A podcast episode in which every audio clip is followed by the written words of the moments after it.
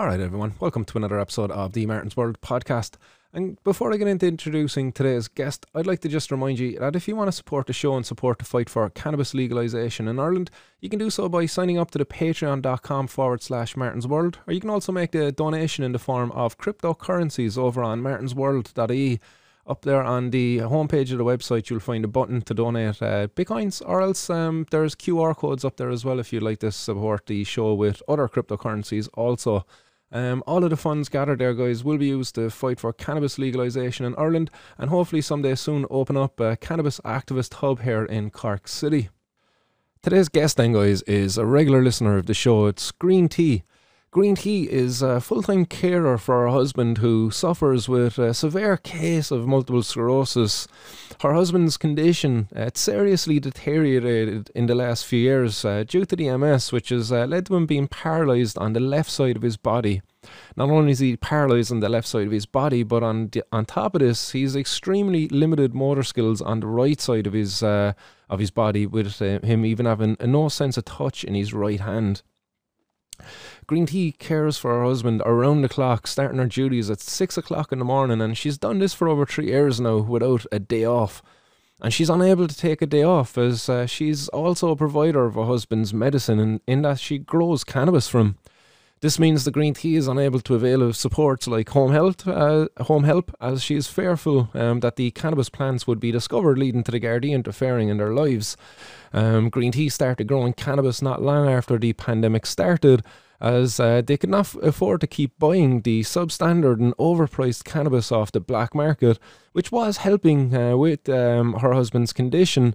Um, also including that they couldn't afford the 500 euro per month price tag on the legally available Sativex, as they would not be um, reimbursed for this uh, because it does not qualify for the reimbursement there under the medical, uh, the Irish medical scheme.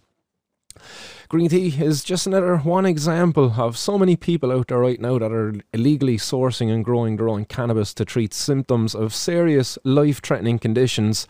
Um, the reason Green Tea is not using her real name or image in this interview, guys, is because she's fair, uh, fearful of being targeted by the authorities for doing the right thing and providing an effective remedy for her partner's life limiting condition.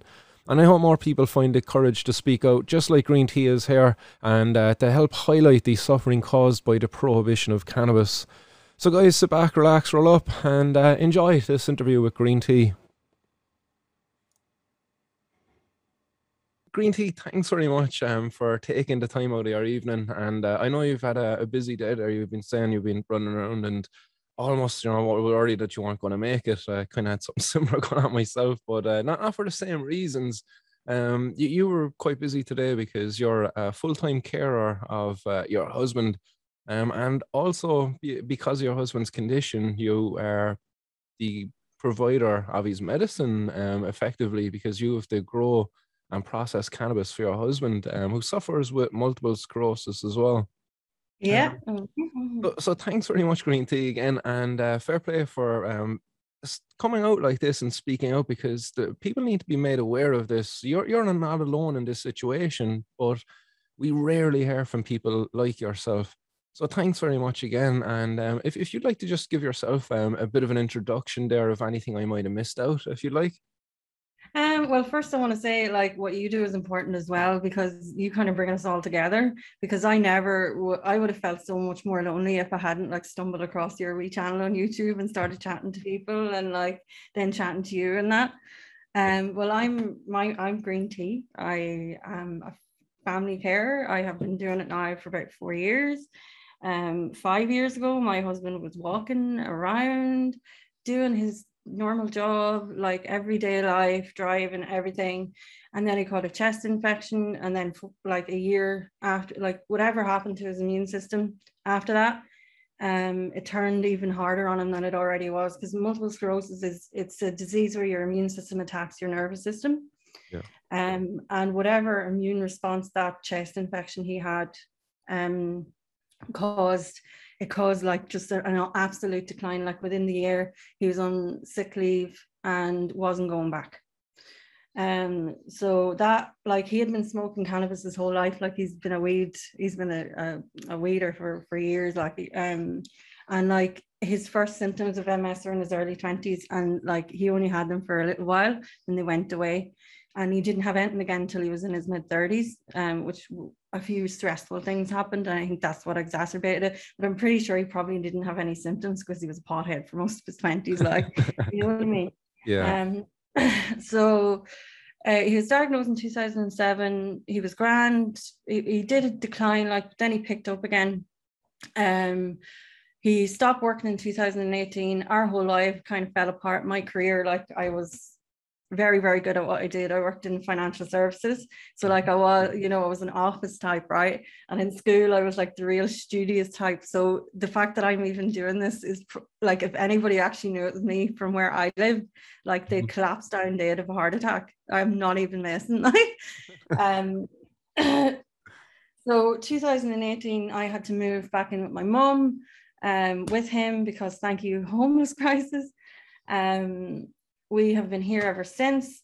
Uh, we were just buying it on the black market because really at the start when this all happened, like I fucking mentally I was in a really bad place and like uh, my husband and his brother-in-law bought a tent and a light and they Mhm. were like basically saying okay this is what we're going to do and my brother-in-law was going to do it and then like his wife wouldn't let him so it's uh, it sat in his um it sat in his shed for a couple of years um and I didn't have space for it so I couldn't do it.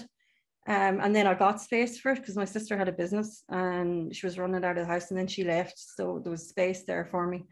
Um so he brought the tent like during lockdown um he brought the tent down like after the first lockdown and I started growing it then like pretty intensively from last June or so on Sure, yeah. um, and then like I was really fucking shit at the start. Like I was really, I think everybody's really shit at the start, but even if you fuck it up, you still get something out of it. Like, Yeah. um, and then uh, in September, like I think it was around October time, I found this Irish grower called Top Shelf Grower. He's out in Portugal or Spain or something like that. Mhm. And he was doing like a daily video and it was only like three or four minutes long. And I was like, okay, I can actually have time to watch this. Like, so I watched all them. And then by Christmas, like I, I had kind of moved on. I'd watched all his his his videos. Like there was one every night coming on at nine o'clock. He had kind of programmed them, and the last one was on Christmas Eve. Like, so I or like my husband gives me money because he can't go shopping. Mhm. He just gives me money for Christmas, and, and my birthday is around Christmas as well. So he gives me money for that. I just went and bought myself like a set for two thousand and a tent, and like upgraded my whole system from there Very nice. um that's all I wanted like um and that like I was able to put that one together myself which was really cool because I'm shit at DIY Mhm. um and uh, then I really I kind of started watching Mr. Canuck I don't know if you've heard of him he's a Canadian grower he's on YouTube and then the hippie geeks which are like outdoor growers he's a man who cares for his wife she has uh, spine degradation Mhm. um, so we uh, like I watched all them like religiously. I learned so much, and then like it kind of got started to get really good then. Oh, And um, well, I'm not blow like I think I'm pretty fucking good now at this stage. I- Excuse my I think you're pretty good as well. I've seen some of those photos you sent me, like, and the the plants are unable to uh, even to hold up the weight that's on them. They're they're uh, they're they're performing so well. Um, no, that that's a, a real credit to the to the grower there when, when you see a plant Yeah. like that's just uh just just so dense, like such a lovely flower. oh my god, like it's unbelievable. I can't like you if you can't believe it, I can't fucking believe it. Because I think like you remember back in June there was an awful lot of really hot weather. I think that just hit the plant at the right time when Yeah. it was in its growth phase.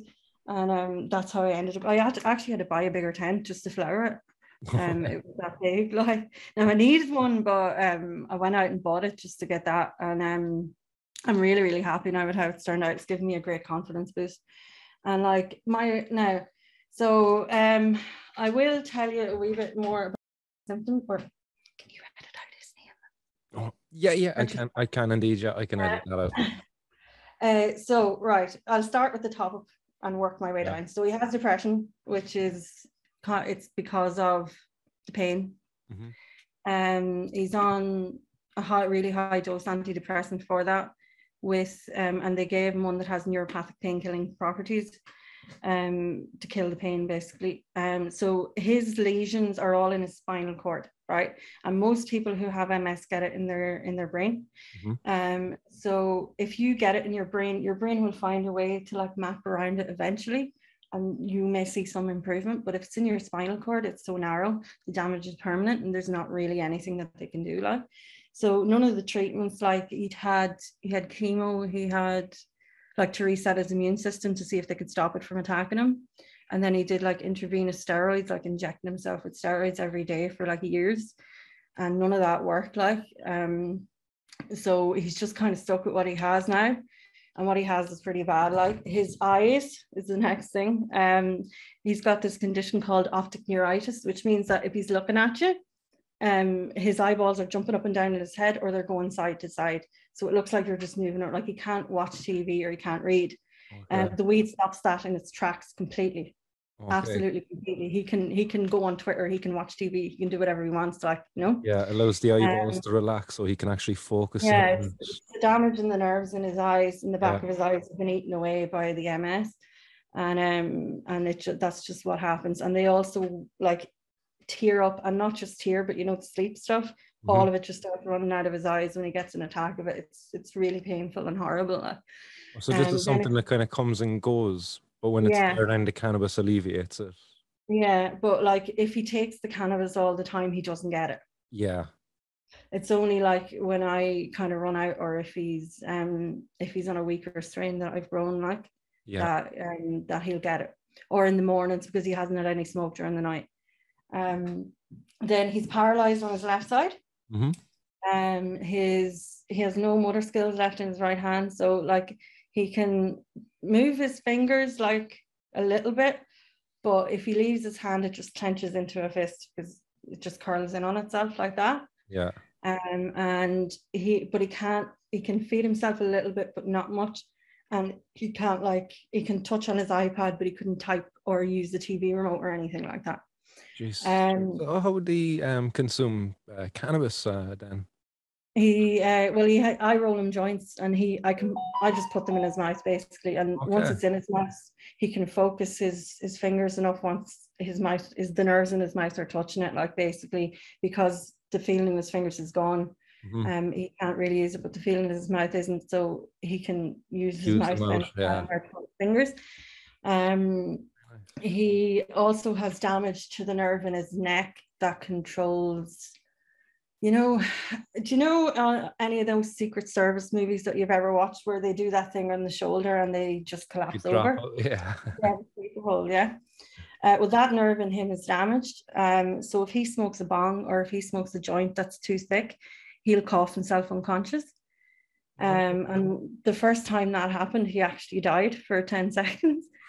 Um, and we were in Glasgow at the time, and um, he wouldn't go to the hospital, the bastard. So I was, I was just the whole night working, watching him like it was awful.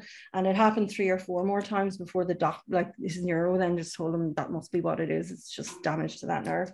So you have to be like COVID would have killed him, like just not even yeah. if he'd gotten a bad dose of it, even if he'd just gotten a cough, um, like the bad cough, that would have ended him like um, so he's also, well, his bladder doesn't work, so he needs um, catheterizing four times a day. Mm-hmm. So I do that. Um, he, his legs don't work. Um, he has really bad circulation and neuropathic pain in his feet. That was one of his first symptoms was pain in his feet. Um, and when he has a shower or that, like when I give him a shower and I bring him out, like his feet will be like nearly black from the cold. So he gets a foot spa and um, a scrub and then a massage and then socks on over it. And he had, um, so my day then would start at about six in the morning. Right. I get up early.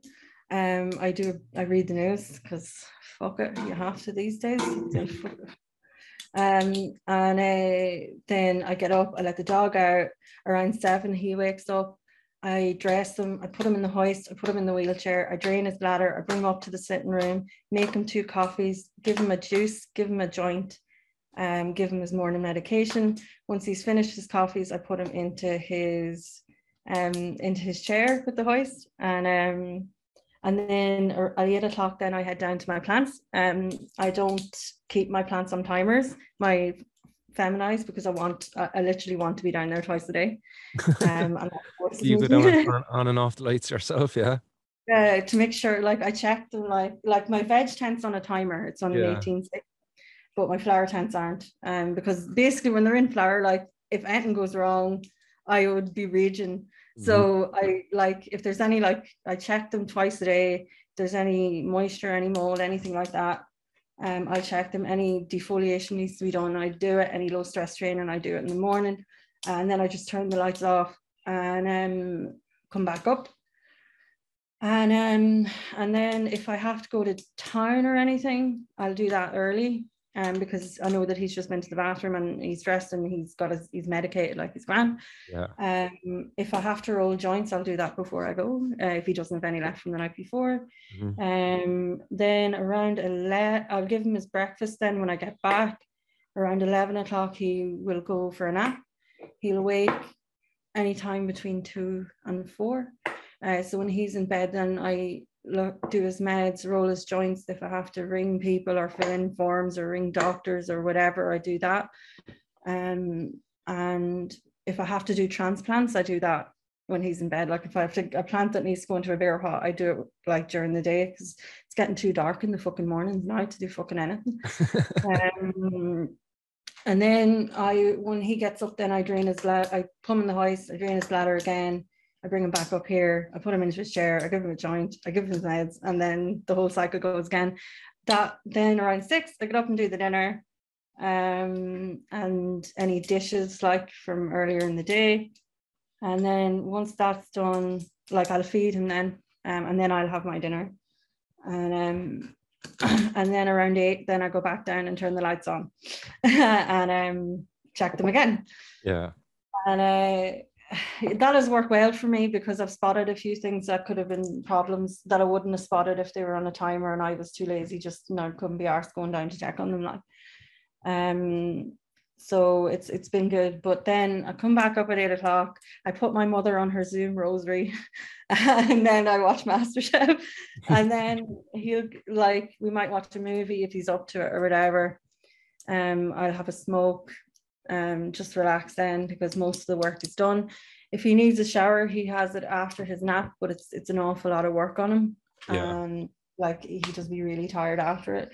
He can only do it like three times a week. It, it would really it just wipes him out completely for the day.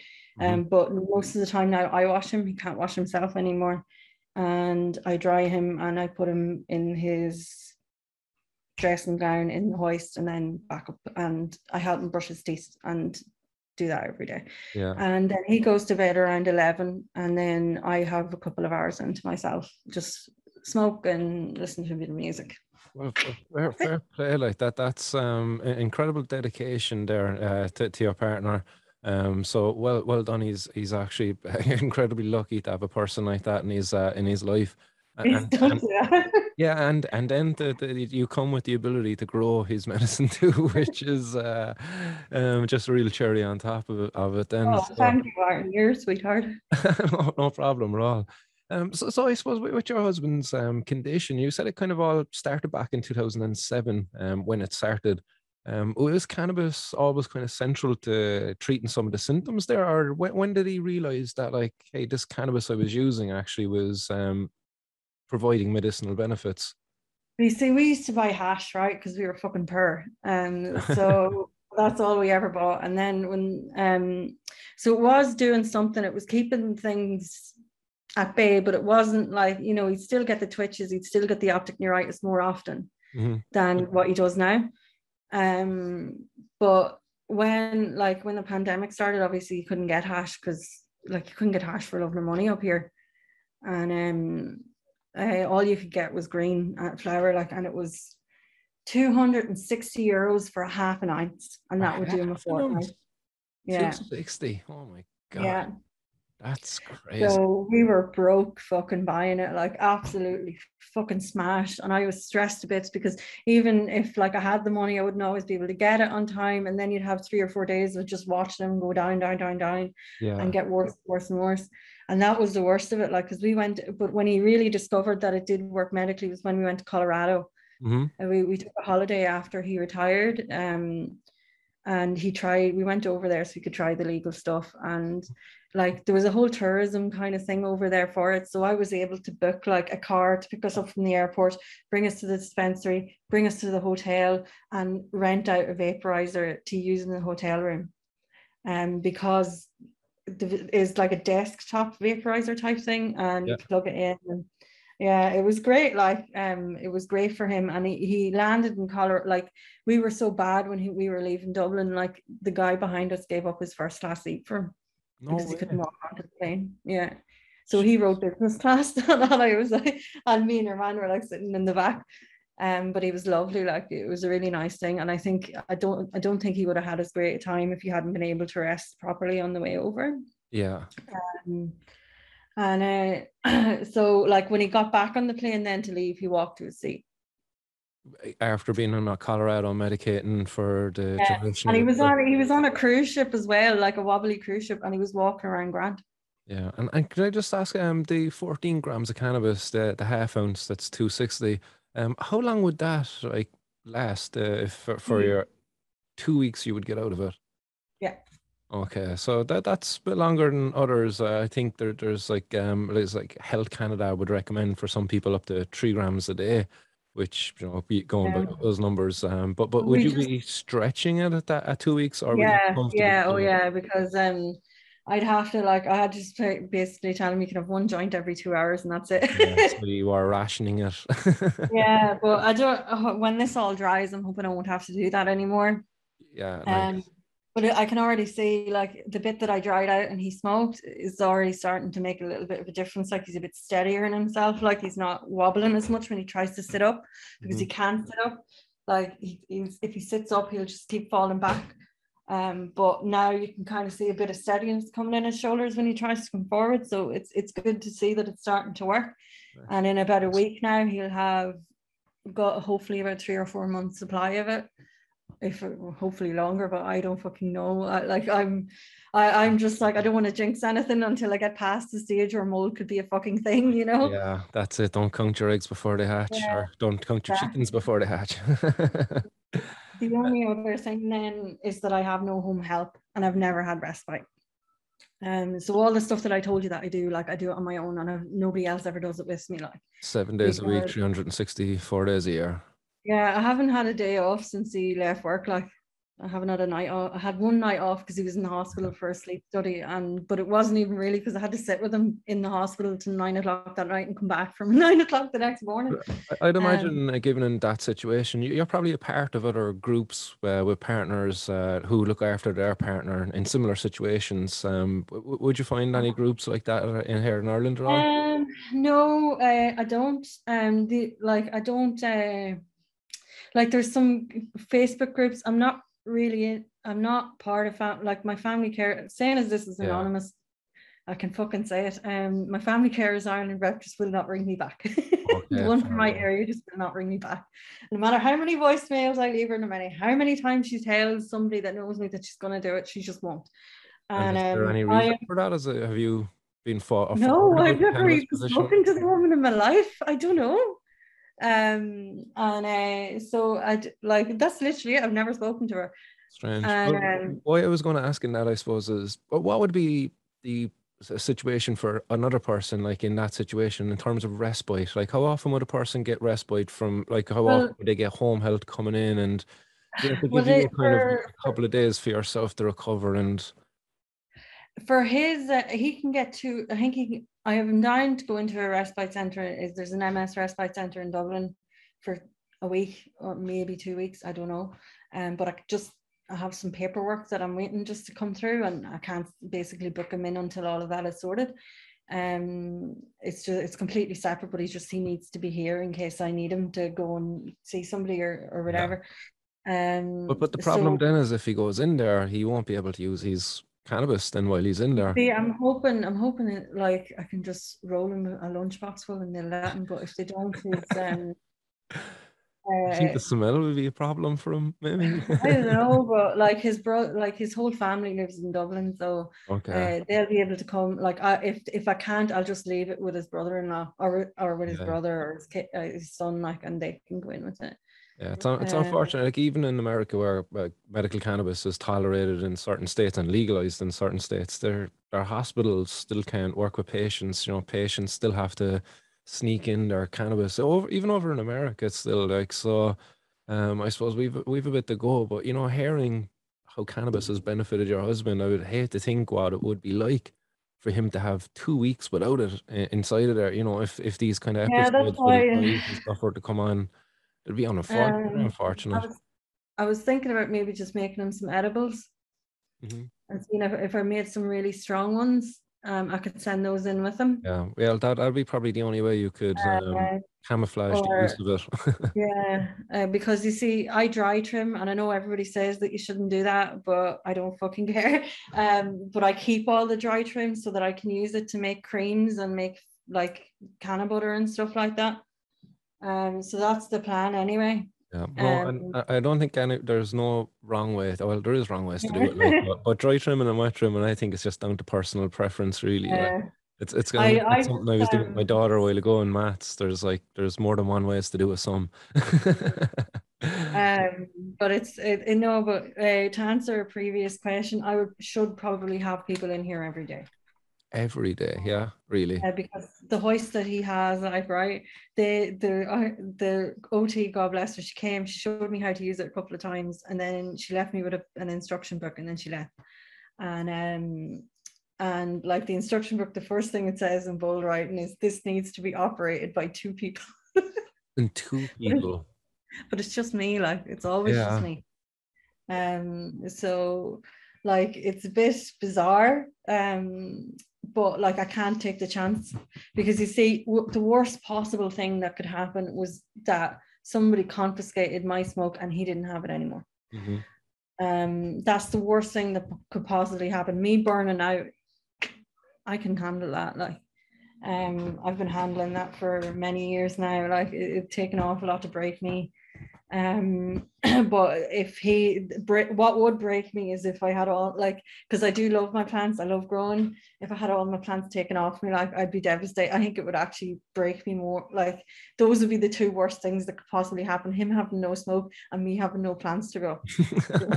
so um that's because the plant growing is the only thing that really gets me through the hard days like because it's something that i can just go and do or even when you're trimming like you don't really have to be thinking about anything you're just looking at this board with a pair of scissors in your hand like it's Yeah. really good for like clearing the mind and just stick on a podcast or some music and away you go like Yeah. um and now I ask me in two weeks if i still feel this way because i have to dry trim that entire thing my fucking self Yeah. um but yeah no i do enjoy it like Yeah, I've, I've had some good uh, trimming sessions myself. I've uh, often dropped in and helped out uh, a few friends, but it, it can be quite meditative. We we might start off uh, all chatty, but like you're two hours in, and next there's just silence in the room, and you realize, hey, we haven't talked for the last uh, like half hour, hour, like, and everybody's just off in their own little zone, like just.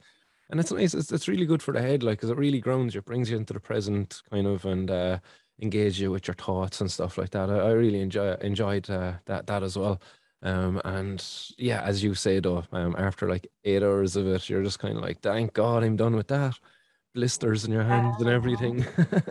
I don't even think I'm going to be able to do it all. I think I'm just going to have to jar up some of it and then trim it later. But um, it, it's just like, like I can't. I, I don't even think the videos really tell you how big it is because it's.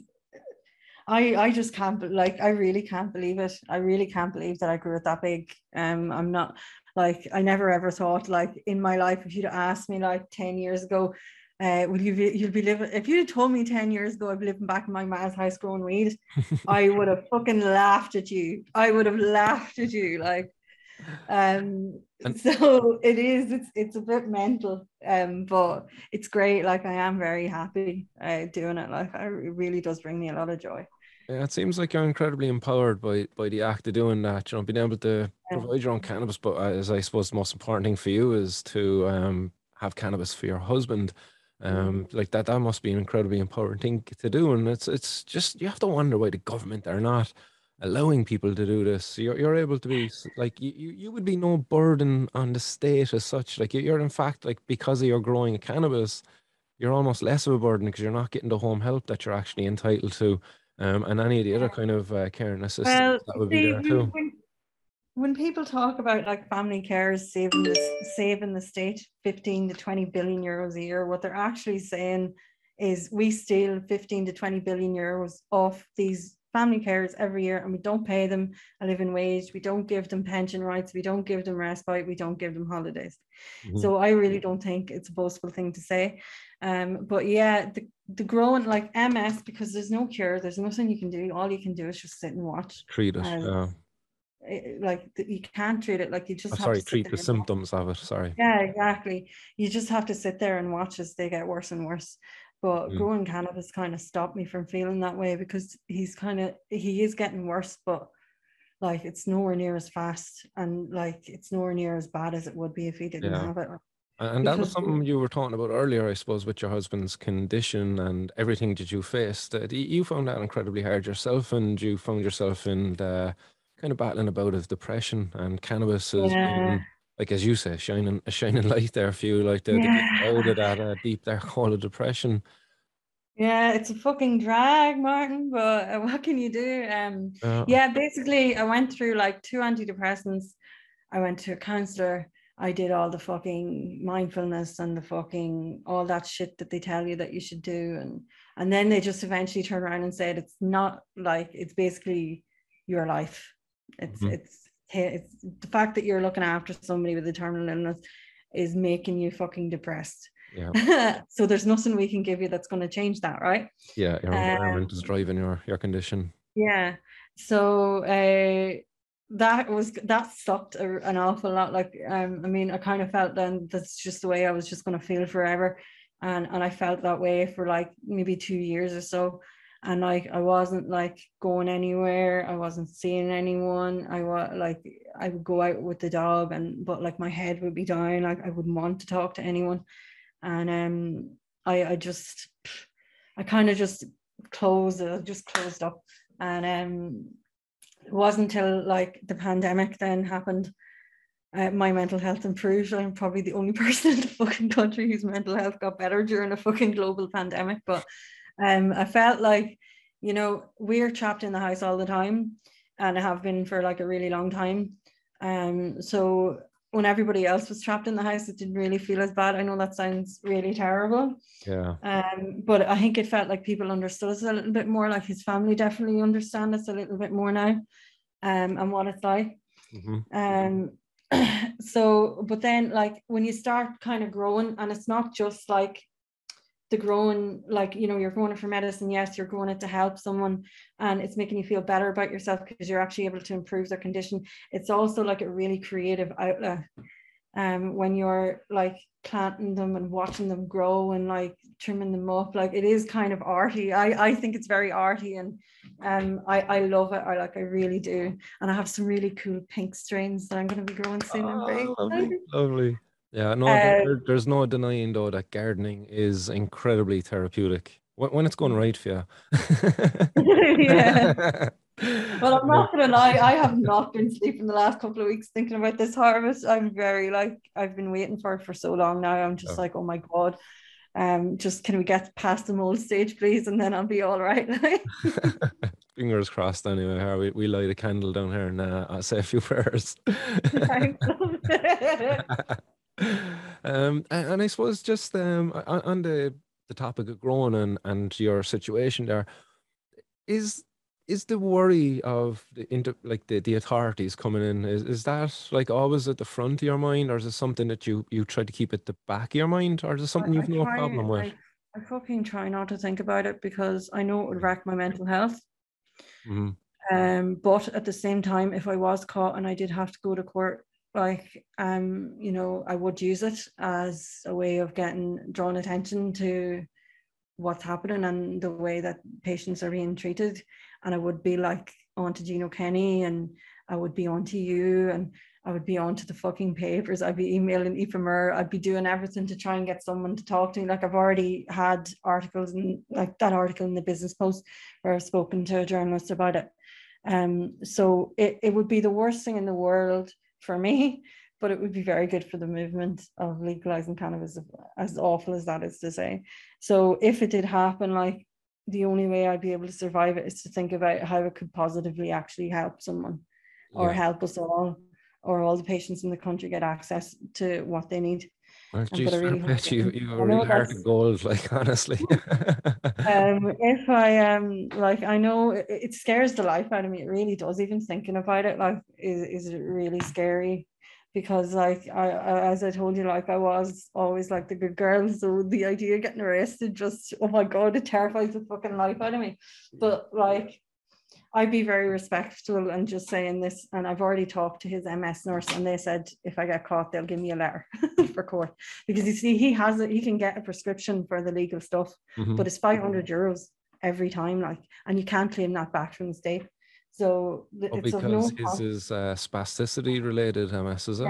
Sativex, that is what they would give him, and that's they don't cover that. But in, in terms of Um, the conditions, though, isn't uh, MS is included, but it's only a particular type of MS, isn't it? Like there's a No, few. it's- it's all it's, it's- it's it's all MS, but the drug that they give you for the MS is not approved for the refund scheme. So you know the way like Vera kind of gets it and then she gets the money back. I would have I wouldn't get any money back. I would just have to buy it. Okay. So it's legal for somebody who's rich enough to afford Mhm. um uh to afford a, a cannabis Prescription, yeah. but it's And not would you legal. not be um, interested in the ministerial license for the Bedrocan products at all um, from Holland, or is that same issue there with the funding? Um, I don't, I haven't really looked at the Bedrocan because the only one that the MS said, nurse said he would get is Sativex. Okay, yeah, I, I would definitely Um, maybe e- explore that one again, just just out of um, just to leave no leaf unturned, because um, Yeah, it's, it's, it's for spasticity, so that's uh that's what they'd be giving him. Yeah, they, Um, they definitely have the products there within the um, Bedrocan range as, as well. The, they have the, the oils there that would be for um, uh, conditions like that. Mm. Well, I mean. I, I'll have a look at it and I might ring them about it. But honestly, Uh-huh. like, I mean, I'd be afraid of then getting this prescription and giving up my grow and then it not being as good as just the actual plant because that's what I think would happen. um, that's actually what I think would happen. I don't think it would be as effective for him because the stuff I grow is strains that I picked for him. That Mhm. it's not like just a drug that was made to treat everybody's MS. This is the strains that I picked to treat his. Um, everybody's different, like when it comes to MS. So yeah, um th- these are the ones that work best for him because everything he has tried everything has not worked except for this. Mhm. and like it's so heartbreaking to see all like he- all the effort he went to like to try and and do all he was supposed to do to manage it and and take all the drugs and do everything and just none of it makes a fucking difference. Like all he does is just get worse. So seeing the cannabis lift him out of that I- I just don't know if if uh, if some pharma drug could do the same thing, you know. yeah, um, yeah. So I, I'm skeptical of it, but like I can get it, I can get the letter for court if I need it. Mhm. Um, I Well, don't. let's hope you don't ever need it. Um, but uh, yeah, no, I am fairly secluded. Like, and I keep, I keep like you, you know me, right? Um, your man from or 420 shop place knows me. Uh, Podge knows my name, and then there's one other guy whose name in the chat I can't remember knows my name, and that's it. Nobody else. You're the only people I talk to about it. Like, do you know what I mean? So, um, that's kind of where we're at now. So I am very careful about who I tell. Um, Yeah. the only time, the only time any like obviously my in-laws know because um I grow for my brother-in-law as well. Mhm. Um, but uh, that's it. Yeah, but then yeah. the nurse, then the, the nurse just knows that he uses cannabis, but doesn't know that you grow cannabis. I may have let it slip in front of her, and she said, "I did not hear that." I walked out of the room. That, that you grow it, is it? You, let that slip. Okay. well, fair she play to one her. of the- she was literally, we were literally in the middle of a conversation where she was like, I don't know why they don't just give it to people. I've got 20 patients with MS, 10 of them take cannabis and they all say it helps. Um, so really at this point, the government, uh, it's all down to lobbying, right? Mhm. So we there's so many big pharma country companies in this country funneling their fucking profits through here so they don't have to pay any taxes on them. Yeah. Um, and they have just captured it. Like Stephen Donnelly's suing the EU um over fucking um what is it? That's the hemp plant or something like the, the CBD or whatever the fuck it is. Yeah, that, that's like- the uh, European Court of Justice ruling on Yeah. the Kanavape case. Yeah. And he um and they like there's a few years back he was all talking about decriminalization before he got a whiff of power. Like Yeah. look at him now, like. Yeah, Um, there's somebody and who's got their, their hand up his uh, his rear end, and they're doing. You know, he's he's just a puppet for yeah, the, the party. That's it. He was put in a position, and uh, he's just doing the bidding for the, the the party. Really, he's no interest in the people.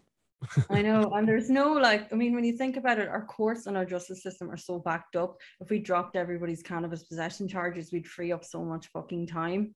Yeah. Um, like all these fucking seizures, every time I see a cab seizure on the telly, right, all I see is all these fucking Rolexes and cars and houses, and that's all tax money. If that was legal, that would all be in, fucking in the coffers, like getting spent on housing or getting spent on health. Um, so if like at this point, like the question has been answered, like does keeping it illegal erase the demand for it? And the answer is no. The answer to that is fucking no. So where does the state then have a moral obligation to legislate and regulate on behalf of their own citizens when it's something like what we're the highest or the second highest cannabis users in Europe? Yeah, we're up there in the highest, uh, seventy Yeah. percent uh, in that recent Euro Euro, So Euro bar. like that's like that's nearly one in five people, like, and you're just telling one in five people to go and buy it off the Kinahans or the UVF. Yeah. Jesus Christ, like that's it's it's economic dereliction to allow that to continue, right? Mhm. It's also um it's also fucking morally bankrupt. And but there's there's like industries, especially like the legal industry, all that, they make so much money off this shit. Like and the guards, like, what are they going to do if they're not chasing down some fucker for weed? They might actually investigate a few rapes every now and again. Oops, or some corruption. We might actually end up with a banker in prison. Yeah. Hmm, that can't happen though.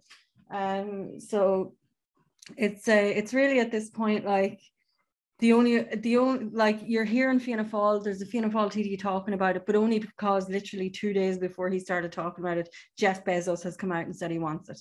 And the Mhm. only reason he wants it is so that he can control the market for it. And if if it gets legislated for under this government, um, like Gino's bill is not going to pass. I love him, right? But there's no way they're going to let that pass at all, even though they really should.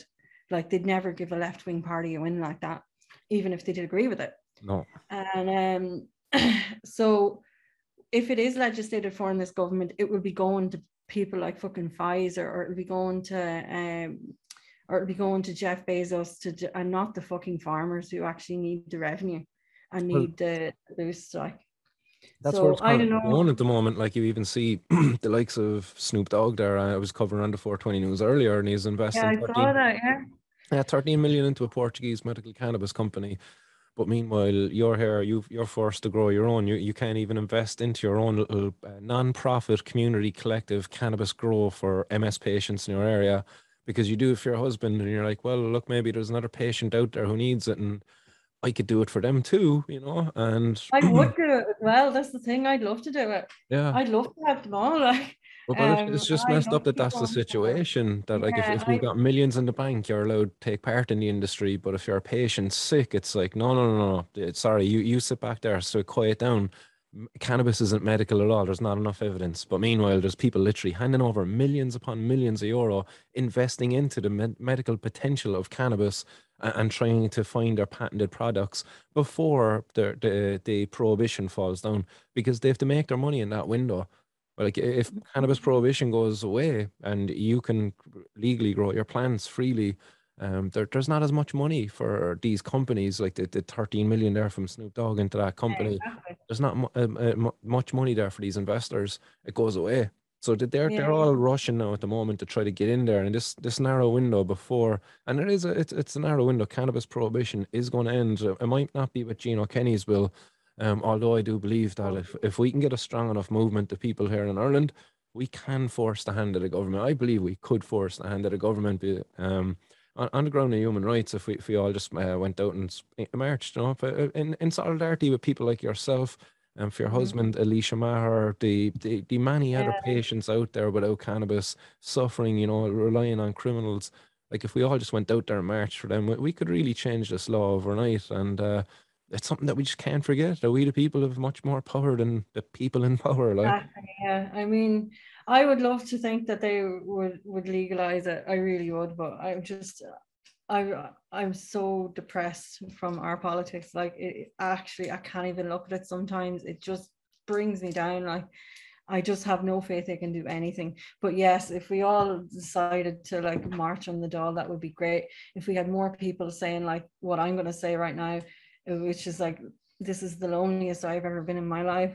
I can't talk to anyone. I can't go anywhere. I can't have anyone in the house. Like, mm-hmm. um, I the only people that I really talk to, as very pathetic as that sounds, is in the chat near thing, or like my stepdaughter, who's like my best friend, and um, and we talk all the time. She, she's not that's that much nice. younger than me, like so. Um, huh? That that's nice that uh, you've uh, you can confide in uh, your stepdaughter, Darren. Yeah, well, she's uh, she's not that much younger than me, but she's pretty great. Like, um, but that's like it's so fucking lonely when you like I can't even talk to anyone about it. Like, and it's my passion, and I cannot talk to anyone about it.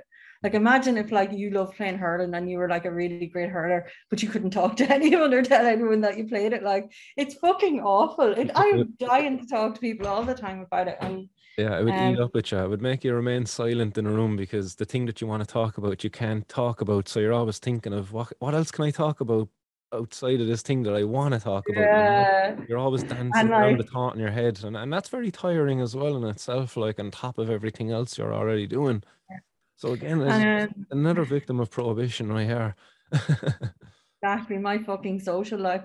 Um, but yeah, no, like I love talking about it. Like it's basically, it's really like uh, I'm I'm going to give myself a PhD in weed if I can manage it and just keep learning as much as I can now when I'm stuck in the house and and do what I can to make it better. But like if there was uh, like if an MS patient approached me, like I don't think I could say no. And I would just, I just, I wouldn't even charge. I just give them some because I just don't think it's morally right to charge people for medicine. Yeah. um, you know, like it, it's just not morally right to be doing what what our government is doing, and um, especially when it's a plant, like it's it's literally, I, I, when I was talking about the other day, if you were growing lettuce out your back garden and if your neighbour wanted a bit of lettuce, sure, you'd give it to him. You give him a couple of heads. There's exactly, heads yeah. there. Yeah, we growing out the back garden, sure. It's no cost to me.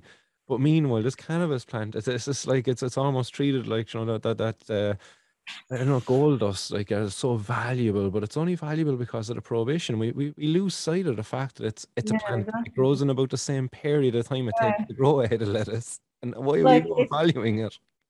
They find it in tombs in the pyramids. They find it in the fucking Andes. They find it everywhere. Like it's been grown in. The, it was grown in this country for like something like ten thousand years before it was ever criminalized and it was only ever criminalized as a way of targeting black and latino people yeah. in the states. And then that whole propaganda just spread.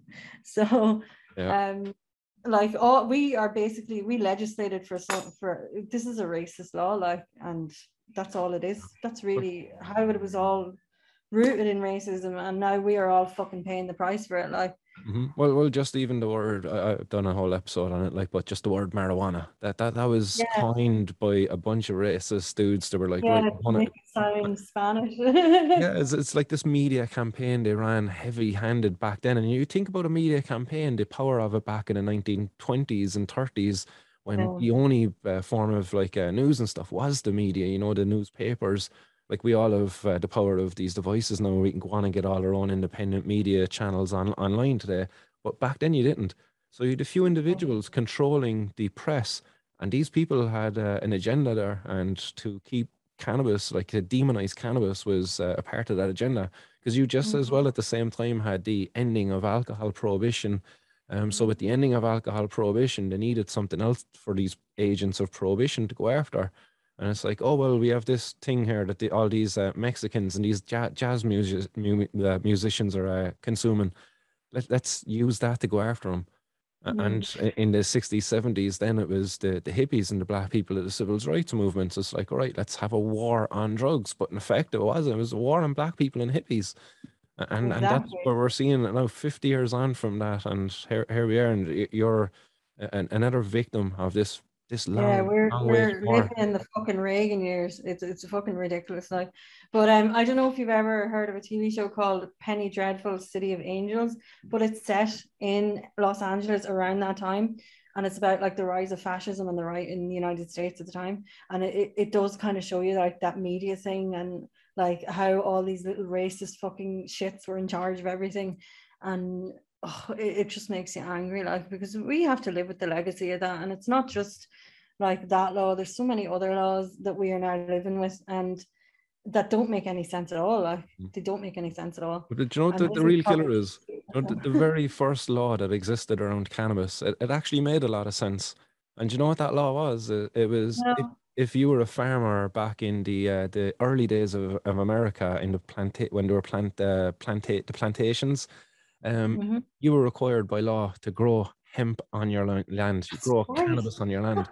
If you didn't grow cannabis on your land, you would get like massive fines. And that was because cannabis was such um, a, a utilized crop at the time for like sales, for clothes, for food, for animal feed. It, it was ridiculous. It was so used. And I I think even even Vera talked about something there the other day on um, on the Simple Life uh, podcast. She done an interview, um, but she talked about how CBD would have been um, in, intertwined. Well, cannabinoids would have been kind of a, a part of our food system uh, based Yeah. upon kind of our, our agricultural practices. That if we were growing these uh, this cannabis plant, the, the hemp plant, as they, they might have called it, um, that we were using that to feed the animals. But the cannabinoids from that then uh, was getting it, were getting into the animals, and then we were consuming the the, the Yeah. milk and the cheese from the animals. You know, the, the even the meat from the animals, the eggs from the animals, and these would carry the cannabinoids or maybe some other precursors there that are now missing from our food chain because we no longer do oh. this. We switched over to the fucking corn and, and all sorts of nasty. Yeah, like we, we we were like eating sick animals now. I know, like it's mental, isn't it, when you think about it? Like they just like imagine how shit the world has gone ever since like the 1930s. Like, has anything really is there apart from really the 60s, like and the movements and stuff and the music, there hasn't really been a great time ever since. Everything's been pretty fucking shit. like people's mental health's been getting worse, people's health, they're get like even though they're long living longer, they're a lot more unhealthy. And a lot of that is to do with like the food pyramid that they made in the 70s. And I think a lot of it all of the mental health issues that come now, I think a lot of this really stems from the fact that we're not, we don't have that. Like our brains have cannabis receptors Mhm. and we're not consuming it anymore, like as part of our normal diets, like we used to. And also, a very random fact is that hens love cannabis leaves. Uh, who? Oh, hens. yeah, they do. They love cannabis leaves. Yeah, yeah. I, I... you have a few hens yourself, you do. No, um, I Oh. know a grower that has them, and like he was carrying his plant through the garden, and the hen just jumped up and like robbed a leaf off the plant. Oh, lovely. Uh, yeah, my friend has uh, a few outdoor plants, and uh, I've called a boy, John, to have a, a look at them a few times, and I've had the dogs with me, and the dogs love eating the shade leaves. They love eating them, and uh, Really? yeah, my, my, my two dogs loved it anyway, and uh, his, his did as well. Um, no problems at all. They just go over and um, munch on a few uh, shade leaves. And like, there's no worry there. Like, obviously, you know, shade leaves, they, they've very little uh, or no cannabinoids. Not Mhm. going to get the dog Yeah. high at all. Um, but yeah, they, they seem to have a nice preference for, for it. Um, it's kind of like, do you ever see them when they go eat? Uh, they, they were like very fussy about what blade of grass they'd eat. Yeah, oh for They, fuck's sake, they my they didn't care what leaf they, they had off of that plant. Well, he uh, he wouldn't need a cannabis plant, but I'm pretty sure he's fucking stoned all the time because he he licks my husband, and I'm like, it must be like licking a psychedelic tree frog at this stage. Every time he looks, he just gets high. oh, lovely. There, um, green tea. You you haven't uh, had any um interactions yourself um in the past with the the, the authorities, no? no, no, no. I'm I'm a quiet girl. Thankfully, yeah, no, that, that's good. Long may, may that continue. But did you ever get on easy then when when you're around them or, or anything like that? You ever worry like that? Oh crap, I smell like cannabis and there's a guard there. I don't go anywhere. Fair enough. anywhere. So um like I would never bring my smoke out of the house. Um so like if I was going somewhere I'm going to the park or whatever, like I just bring the dog and then I come home and I have a smoke when I come home. But like I am careful about making sure that it doesn't go anywhere because the word like what what I, uh, the other thing that I'd be extremely worried about is people finding out that I was doing it here and then coming and trying to break in the house to see if I have any. Tried to steal your cannabis. Uh, Yeah, so I, I'm very, very careful about taking it anywhere. lovely. Um, like I just I I wouldn't. I know that's probably very boring. Like I probably would if I was going somewhere for the day. I'd probably fill, fill my vape and just bring it with me, Mhm. um, and that would do me like. Yeah. And I I have them we joint cone thingies, you know, for putting the joints in. So if he was going somewhere, I'd just put them in there and take them, and that would do me. But um, like we don't, I don't really, I, I just, I'm very, I'm super fucking careful with it. I just don't take it anywhere. Yeah, no, that's that's good to hear. And uh, it was just that when I was thinking, you were telling me you were growing the uh, the Mendocino skunk, uh, one of Chong's choice uh, ones from Paradise Seeds. Um, I, have I've tasted that before in the past, and it was uh, it was tasty to say the least, and uh, had a lovely smell off it too. Um, and, and really nice uh, thick dense buds as well. oh, holy shit! Like I had to, we were so low that I had cleaned out my keef drawer in the bottom of my grinder, like, and then the men, the little branch of mendo I took off was dry, so I trimmed it all up, and then we were smoking it, and the bottom of my keef tray was nearly full again. Like there was so much in the bottom, like, and um, I can't, and that was like I took that branch like a week before I harvested it, which was yesterday. So I think these ones should be even better. Nice. Yeah, they're lovely. Um, and they do have a lovely flavor. Like when you get it cured for a few weeks, it is lovely. Oh, nice. Uh, if I ever, if I do get down your way, because I am planning, like if I go, uh, if he goes to Respite, I'm doing road trips, um, because I love driving. So I was thinking of maybe going to West Cork and seeing if I could spot a few whales. I think it'll probably be too late in the year for though. But if I did, I'd probably if you could. Yeah, I, would drop you in a wee bud. But I've got like a Jack Herer coming out next week, and then I've got a, le- a Bubba Kush two weeks after that, and a Lemon Haze two weeks after that, and then probably a Sour Diesel two weeks after that. So I'm always going to have something to bring with me. Like, yeah, nice. So I, and, I have staggered. I don't plant like four at once, and then I I can only do one at a time because I don't have the time or the room to harvest four plants. Like, nice. Um, and so is, I just kind of do it one after the other. Is your strain selection um, always aimed at um, medicine for your husband, or do you um, uh, have personal preference for stuff yourself as well? Yeah, um, lemon candy by Philosopher Seed is my favorite. Um, candy, nice. Favorite. I have a, I have one. I've just put it into flour. It is, what is it? It's lemon OG and amnesia haze mm-hmm. crossed. Um, so it's it's a really good antidepressant. It's the best antidepressant I've ever taken. Nice. Um, and I love any kind of lemon strains like that. I love Bloody Skunk by Sweet Seeds. Um, and I have, I am growing um, a few new strains uh, that, uh, oh, and I like Northern Lights. I grew one of them. It was lovely. Um, nice. But anything with lemon in it. I have a strain that I want to try. It's called Tropicana Poison. They're like pink buds. They come out bright pink. Mm-hmm. Um, and they're like 24% THC. Um, I have this other one is called Gorilla Girl by Sweet Seeds that I want to try, and it's um it's 32% THC. I actually want to get it for him to see if he's on his really bad days, like would it help? Yeah. Um, so those are like fast flowering autos. They're nine weeks from seed to harvest, like so.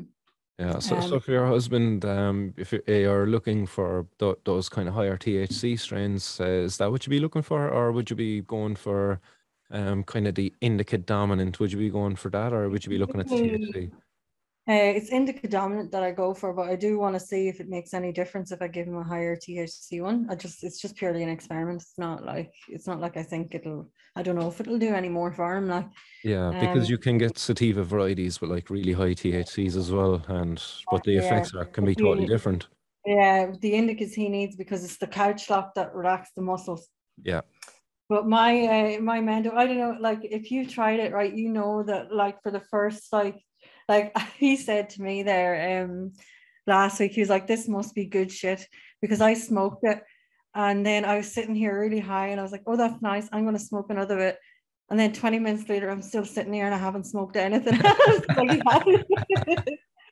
um, so it must like you know, it must be doing them all right. Like um so it has like a, a couch lock, but it's not like where it kind of pushes you back in the chair. It's kind of just gently takes you and places you back in the chair so you don't fucking know what's happening until like 25 minutes later you're sitting there going, What the fuck? Where did all my time go? And then it's got like a really nice mental uplifter which he needs as well. Um so that's that's why I picked it like the first time. Well, I picked it the first time because it was I wanted to try one of the Chong's ones, and I thought the hybrid was a good compromise. So because I didn't know whether to get the indica or the sativas, and I just got the hybrid, so that's why I got the Mendo. Um, and um, that has been that I can't believe I, I, just can't believe how big it is. I really can't believe how big it is. But, um, uh, yeah, it, it's been it's been really fun, like experimenting with them all. But like, I love lemon strains. Lemon candy is my favorite. I have a lemon haze that's just gone into flower. I haven't tried. I've tried that out of the illegal black market, but I've never tried it like growing it myself. Yeah. Um, and I have what else do I have going? A Northern Lights and a Bloody Skunk. Nice. I want them for so um, yeah, one, one of my top three favorites was uh, a lemon skunk uh, from uh, DNA Genetics. Uh, got it many years ago. I, I don't know if they have that strain uh, available anymore. Lemon uh, skunk. Yeah, it was lemon skunk from DNA Genetics. I, I think um, I have seen it. Yeah, the Irish Seed Bank has it, but I don't know if it's the same seed. Uh, the yeah, same... that that was the problem. Yeah, I don't think it's the same genetics, same line of genetics. The one that I got that time was amazing. I, I think I even got some off them afterwards, and it was like very similar to it. Um, and, and another well, there was. If I do have lemon candy, I'll bring you down a wee bit because if you like lemon skunk, you'll like lemon candy. Nice, yeah. No, I definitely like the the citrusy ones. Uh, you can really tell the citrusy yeah. ones too. Like uh, they, they almost make your mouth water rather than giving you a cotton mouth. That's what I really exactly. like. and um, one of the ones my favorite ever that I grew was a strawberry kush the smell of it was unreal. It, it literally was just like strawberries. Like you'd walk in amazing to where I grow it and just hit you like go off in the face for the last two weeks. Or I grew a Mexican sativa one time, um, which is lovely by Sensi Seeds. It's really lovely. The smell is gorgeous. Um, but I kind I can only grow one feminized at a time. Mm-hmm. Um, so at the minute it's a lemon candy, and I don't. I was kind of debating whether to grow another one basically for the winter because I want to grow a double banana kush. I have seeds in there that I want to grow, but I just I don't want to put myself through that because feminized in the winter is fucking nightmare. Like trying to get them and the cold weather and all that, I just can't be fucking bothered. And plus okay. the cost is not ours. Like so. I'm so you just, go with autos, is it? Yeah, I'll go with the fast flowering autos for the whole winter. I have a, a, a got like specifically fast flowering ones just to keep me going. No, that, um, that's a well thought out plan. Yeah, I have three ready. Like when the Mendo comes out, I have three autos ready to go in under that light. Um, and then I have they're ready for flower, and uh, and then I have three more that are vegging so by the time they're finished flowering, these three should be ready to go in and flower with them, and then I can start the next lot. And that's just how I do it. Just nice. like that. Yeah, that that'd be handy. Um, an extra tent, all right, we'll go uh, very even. More nicer, John, if you get those four week oh. cycles oh. going. yeah, oh my god, would you stop? I need a bigger light for that tent. tent yeah. that I got, like it's it's probably it would take like an SF seven thousand um, so I'm gonna maybe start saving up for that. And I, I think as much as cannabis is not addictive, like we, we should put like a warning on cannabis growing. It's just like warning, you might become addicted. yeah, exactly. The growing is very addictive. Like it's it's really exciting watching them all like kind of grow up and and see how they all do. Like yeah. Um, like I'd love to be like a consultant to go and set up everybody's grows for them. They'll be and set up their tents and their lights and all. And we're like, this is what you do. Um, love to do that for people like but there's like I'd love to grow my own. I'd love to like breed my own strains. These are all I, would even know I'd even settle for a bong cleaning business because I'm really good at that as well.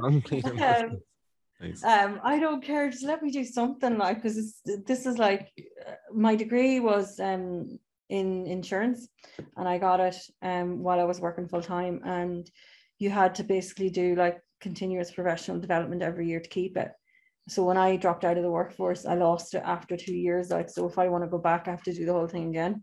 So like I I'm like, fuck it, I already have a skill in this. Can I not just do this?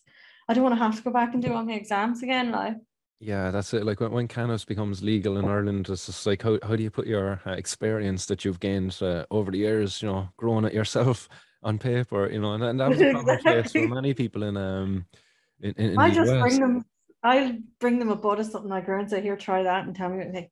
Then give it. If you don't fucking like it, then don't give me a job. That's it. Yeah, let your work speak for itself. uh, hopefully it'll, it'll, come soon anyway, because um, people like yourself, you know, um, it's it's it's a real valuable thing to have in our community for people to be able to be uh, grown mm-hmm. uh, they'd be so passionate i suppose first of all like about this um, but motivated also um, to go out there and help people too. Like you seem like uh, again as i said earlier like you've got a heart of gold. You're motivated by your desire to want to to help and improve people's lives. Um, so imagine if we were to empower people like yourselves in their communities to be able to set up little grow collectives not even driven by the motive for profit just for the, Mhm. the love of the plant and the love of wanting to put smiles on other people's faces um, with or without the use of this plant you know um, it's just a real missed opportunity by our society that we're continuing to keep people like yourself uh, hidden away, locked up, like like treating them like criminals. You know, like you- you're you're one of the bad ones now, like in society. Oh yeah, yourself, I'm you're a good girl. Like I'm I'm horrendous. I'm a terrible person for growing my husband's medicine farm, like, and not buying it off a fucking criminal. yeah, Like that's the choice. They, that's the choice they give But you. not even buy it that, off a criminal or you fucking grow it yourself, and then you do five years for growing it yourself. yeah. Or, or, or, or what many people do out there is, um, unfortunately, to just suffer without it. Like ma- many people don't even, they're not even brave enough to go and buy it off the criminals. They're like, no, no, I can't break the law. like somebody with MS, right? If they're just like a normal everyday Joe So person, they might not even know anybody like Mhm. th- where to get it or or anything like. And I think it's it's it, it is. It's just I think it's criminally negligent, and that's what I think. I think at best that is the kindest way I could put it. I I. The, the, Oh, excuse me. The other side of it is that I think it's fucking psychopathic, to be honest. I, I don't understand. Like, it's all purely motivated by the profits of a few private companies. That's the only reason why it's still illegal here. Like, so morally, I have a real problem with that because it's not like, you know, this government, they don't really give a shit. Like, uh, they say they're like law and order, blah, blah, blah, but they're not like the fucking Tánaiste is under investigation for leaking stuff. Yeah. Um, and that's still going on. And they thought that would have been finished months ago. And now they're, I think they're after finding more messages, so they're way off doing something else. And um, the like the level of corruption going on in there, like they took some of that housing bill, right? For um that came out over the summer. There's literal bits of that that were just copied and pasted from the developers, what they wanted, like and put into a bill. So it's not like that. That's that. That it's not illegal, but that is a crime. Like so, what the, what you have to now do is like say what's right, do what's right, or do what's legal. That's the choice. Yeah. Yeah. Um. So I'm doing what's right, and if you don't like Good it, on then you can take me to court.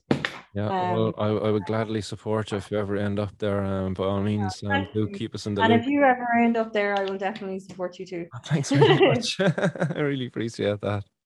Hopefully, neither of us will ever need it. But like, I think this would be fairly good evidence to put up in court now. To be honest with you, if I if I was ever, I just like send that to a couple of this to a couple of solicitors or to a couple of journalists. Like, just listen, like because Uh, That's it, all laid bare. Like you you're not doing anyone any favors. Like, and you already like family carers are just completely ignored. Like, we weren't even mentioned in the vaccine rollout. Like all this talk about a frontline bonus, you didn't hear a word about family carers because like really nobody gives a shit about us. So the only time they would ever pay me any attention is if they were prosecuting me. Um, so unfortunately, but you, you just learn to live with that, like because these people are just ignorant at the end of the day. But if it was their family member, they were like if it was Leo Varadkar's husband, God forbid, who got uh, MS and he was using cannabis to control it, you'd be damn sure that Leo Varadkar would be getting it for him, and there would be no problem. Yeah, they wouldn't skip a heartbeat. Yeah, that'd be done over yeah, a click of a finger. Be done. Um. Exactly. Yeah, But we, we um, will probably never hear about it though. Exactly, yeah. Um, you might hear about it in, in an English newspaper, but they never fucking publish it over here. yeah. Um, so it, it is it, like it does it does kind of feel like they wouldn't actually really understand it unless they were experiencing it themselves because they have no empathy with people. They can't identify with my situation. They can only identify with it if they're in it themselves. Yeah. So that's just because they have they have no intention or even the inclination to put themselves in somebody else's shoes and to see what it's like because it is heartbreaking like watching people fight so hard and then getting so little like um and Yeah.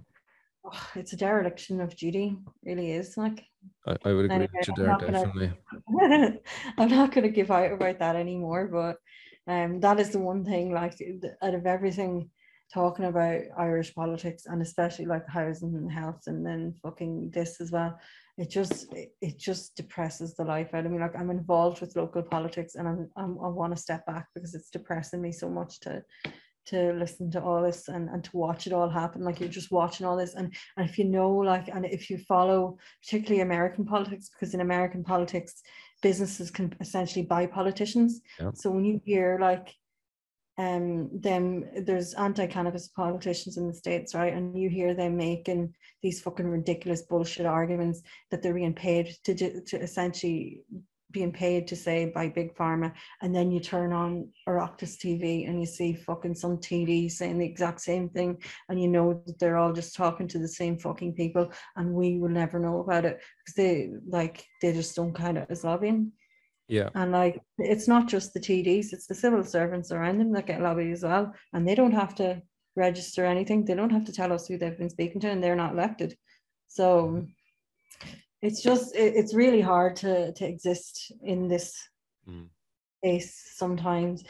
And if you think about it too much and why you're in this space and like because it's all political decisions right? It's all of this like the fact that I'm don't i'm homeless right?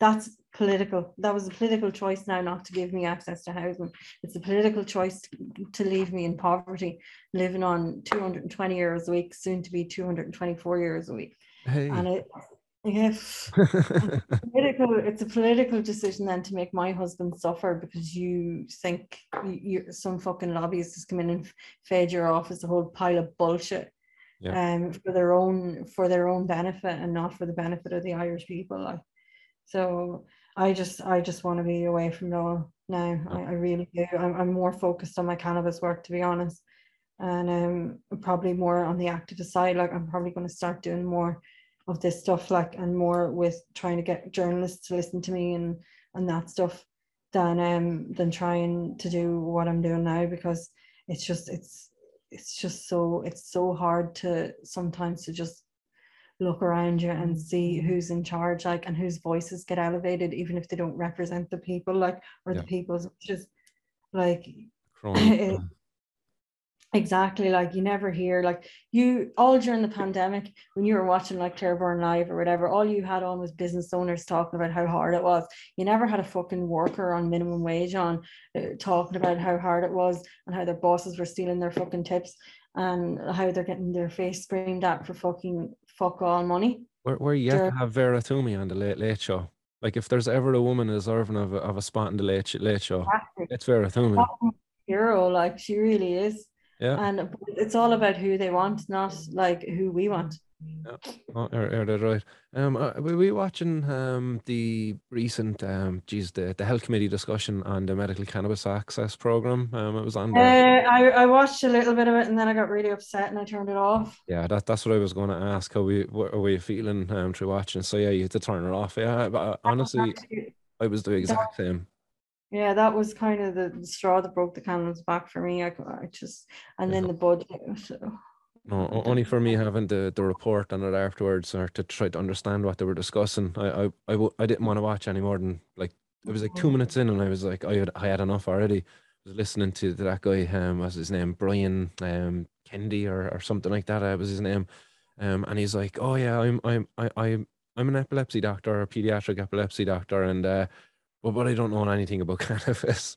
But but it's not good for for uh, I'm, I'm not good for my patients. It's like, dude, you just admitted you're not an expert in it, but at the same time you're going to demonize it and speak ill of it. Um, it, it was just really uh, enraging. Um, but yourself, uh, Vera, um, Alicia, no, no, nobody was happy with, with that discussion. Like these guys up there are incredibly out of touch. Yeah, and I, honestly, I, I just pieced out. I was like, I am not going to put myself through watching this fucking shit and watch Gino Kenny be treated like the like an insane person mm. when he's actually the only one in there talking any fucking sense. And like that really gets to me, like seeing people get made fun of, like for doing trying to do the right thing for people, and like it really does speak to like the mindset of a lot of our politicians that they see like a politician trying to do the morally right thing for the people of Ireland as something to laugh at and to be ridiculed. And it's it's it's awful like that's that actually oh i i think if any one of them came knocking on my door i would probably be a mixture of like roaring and angry crying at them, like, get off my property. I don't want you here. you fucking yeah. I, have had the pleasure of uh, running in an election down here against some of them, yeah, and that, uh, yeah, yeah they're, they're, they're like some of them are like they're, they're almost human, but then you kind of realize like, oh yeah, this guy isn't really human. He's like he's got like a mask on. He's he's not he's not showing you who he really is, uh, or or she. Um, that was my experience of uh, some of the politicians there in the way in which they they talked and like hid behind different issues and stuff. Because again, my, my thing it was not denying it was mainly around drugs, drug policy reform and many of them would agree with me, but then they would talk about but but the party, but the party, like that. That's what it was always like. They're they're like freaking robots. Like it's like everything yeah. has to be like but the party. It's like I, I agree with you and I sympathize with you, but the party, like the party comes before you, and you don't matter. Like you know, I agree with you and I sympathize well, with you, but all I'm going to say is you let them fuckers cling on to their Fianna Fáil life raft and see how fucking far it gets them. Because the next election, those two parties are going to be decimated. Yep. Bye bye. Oh.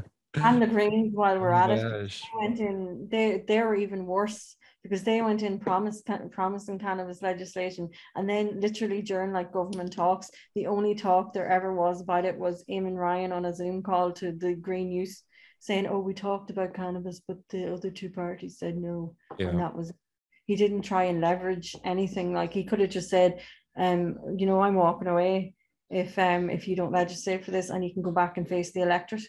Yep. And see how far you get when Sinn Féin are actually running enough candidates, because, uh, like that would have been the only way to get it done that would have been the only way to get it done. And that was at the only point he had all the power to do so many great things that he promised he was going to do and he didn't do it. So that's I think even worse than like Fianna Fáil or Fine Gael, because at least they'll fucking tell you, like you know they're not going to do anything worthwhile for anybody under the age of 55. Like but uh, when the Greens go in and then promising on stuff and then not delivering, that's disenfranchises people like it turns people off politics and it turns people off voting. Like that's even worse. Oh, big, big time. I, I know a lot of people actually disenfranchised by the Green Party's move that time. I know many people who would have voted for the first time and only voted for the Green Party because they spoke so um, in favor of uh, cannabis. And then that's what they got met with, you know, um, two months into the government talk discussions. It's like they just, oh yeah, we don't care about cannabis. It's like, we, we'll take that off the table. No problem at all. yeah, exactly. It's like it's like we're not a chip to be fucking bargained with. We're actual people with actual needs, and all you're doing is just delaying us getting access to what we want. Like, yeah. and just like because it is, it's all delay, delay, delay because they know what's going to happen eventually. Like, so why would you not just take the political win and legislate for it when you're doing so badly? Like, with the people. Everybody fucking hates you. Like this would actually get people to fucking like you again. I think so, they, I think they've told a lie for too long that cannabis is like really bad and so bad for society that they they they, they almost believe it. So they're so afraid now to legislate for it. That's what they're going to do with the citizens' assembly. They're going to mm. like they're, they're going to distance themselves from the from the decision to legislate to change our drug policy here in Ireland by you know having the citizens assembly. Well, the citizens voted for this, so if we do this now, um, we, you can't blame us for for it. You know that that's kind of what they're trying to do at the moment, um, because I I do believe, think that they, they they actually do believe some of their their their lies about like cannabis being I think. Even though Stephen Donnelly knows though that cannabis is uh, enjoyable because he admitted to enjoying it himself. Yeah, it's just like, and I think Leo Varadkar even admitted on stage that he had it once as well. He did, yeah, yeah, and, and a few Yorks as well. yeah. And like, I've never done anything harder than cannabis. Like, I've never done any other drug ever. Like, so, um, like that's how much of a straight laced person I am. like... I would be able to say the same thing, except um, drink. Drink was my downfall. Um, it, it led me to to trying out cocaine one evening. Um, that was due to drink wouldn't have happened had I been sober that evening. But yeah. well, I've um I don't really drink anymore anyway. I have to get up too early. Like the hangovers aren't worth it. I wouldn't be able to get through my fucking day if if I was drinking that. I literally wouldn't. the hangovers, my hangovers are all, like I need. What is it now? I need an old priest, a young priest, and two sal- Solpadeine and a bottle of Lucozade. that is what I need. Whatever I'm hungover. Uh, it's like send the priest, send the guards, send everybody. I'm dying. no, I that's why I don't drink anymore. It's not worth it. yeah, like myself as well, lightweight at best. but um, uh, Green I'm, I'm after taking up more than enough of your time this evening. Um, I, I've exhausted all my questions and uh, discussion here for you. Um, uh, uh, do you have anything you want to add uh, or anything like that before we finish up, or do you have any kind of questions uh, Um, you want to fire away? No, I have no questions. Like, I mean, sure, I, s- I see you every Monday, Wednesday, and Friday. Like, but, At 420. um, but I no, all I will say, and I will end on this, is that this is like if you're a cannabis smoker and you're watching this or you're listening to this and you are not registered to vote or you're not voting, then you really need to because like this budget, right, was shit. Now they gave free contraceptives to young 17 to 25 year olds or something, I don't know Yeah, um, young people, yeah. They gave them half price bus travel and something else. Uh, oh, 200 euro rise in the grant and something to do with the geographical limits on the grant or something as well. And they only did that because they are fucking terrified Yep. of young people voting Yep, that's right. absolutely fucking terrified and they should be so if you want to terrify your local TDs by like turning up and voting for like uh, a candidate that supports legalization then fucking do it or even just left wing or anybody that you think might do it like or has said they're going to do it Yeah. um then that is what you should be doing because that's the only way we're going to fucking get it is if we scare the fucking life out of them One hundred percent, what and Yeah. uh, just to add to that as well, if if people are get, like uh, considering to vote in their area, and there's no representative there that uh, is running on a on a policy or um, what's the word I'm looking for, a, a campaign, a campaign to legalize cannabis, um, then do it yourself. It's not that difficult uh, for people to go and uh, run an election. So I'll always encourage people to go run themselves if there's somebody not uh, there that will represent their views or values. Um, then why not be that person themselves? Because if they find themselves in a position where there's not somebody there that they can vote for, how many other people are out there like themselves looking for somebody to vote for, but there's nobody there? So you could be that person if you just put yourself forward. Um, so don't I, I just put that out there to people as well. Um, Exactly. And try and get on local radio. That's a great way of getting people to listen to what you're saying. Because local radio are always looking for people to come on. Like sometimes they don't really have much on. So if you can email them in and get them to take you on and talk about it, then that's that's actually a really good way of getting the conversation started. no, that's like the stuff that you do as well, like the planting outside the Garda station and that that's a great that's great for getting conversations going. Oh, big time. Yeah. Stuff like that is great. Activist work really it does work like Mhm. so thank you for all your work, Martin. Yeah, no, no problem all. I really appreciate yeah, your own efforts as well, Green Tea, because um, as I say, it's it's no easy thing to, to come on and, and and effectively you're putting yourself out there. Um, almost exposed. I know you're behind the alias Green Tea, but you know you're still putting yourself out there. You engage with the business post as well. You know, you you trusted another journalist that that journalist wasn't going to go straight off to the cops and say, "Hey, this woman got on to me and says she's growing cannabis for her partner," and you know, you, you, so fair play that that that's not an easy thing to do, and uh, you're adding, you know, to the momentum that's building here for change in Ireland. So, uh, well done. Thanks very much. I really do appreciate it, Green Tea. Right, I'll let you go and have a great evening. And I hope your wee baby comes healthy and soon if I don't talk to you before that. Yeah, three weeks and two days now today, so uh, almost there. Exciting times. Bye. Bye, Green Tea. Bye. And there you go, guys. I hope you enjoyed that interview with Green Tea. Um, again, thanks very much to Green Tea for finding the courage uh, to for speaking out and uh, highlighting the suffering caused in our life by prohibition, and um, also for highlighting how cannabis is so helpful there for her husband um, and the different symptoms they're caused by his multiple sclerosis. Again, it's extremely shameful that people find themselves in a situation where they have to break a law in order to help provide an effective remedy for their uh, loved ones' conditions. So, guys, um, thanks very much again for tuning in. I hope you enjoyed the show. And uh, just to remind you that if you want to support the show and support the fight for legalisation in Ireland, um, then you can sign up to the patreon.com or make a donation in the form of cryptocurrency over on the link found on martinsworld.ie. Um, there is currently Bitcoin, Enjin, and Ethereum over there being accepted as uh, donations. All of the funds, guys, will be used to support the show, but hopefully as well help to open up a cannabis activist hub here in Cork City very soon. Fingers crossed on that one. So I'll be back with more interviews again during the week, guys. Until then, stay blazed and keep her lit. Bye.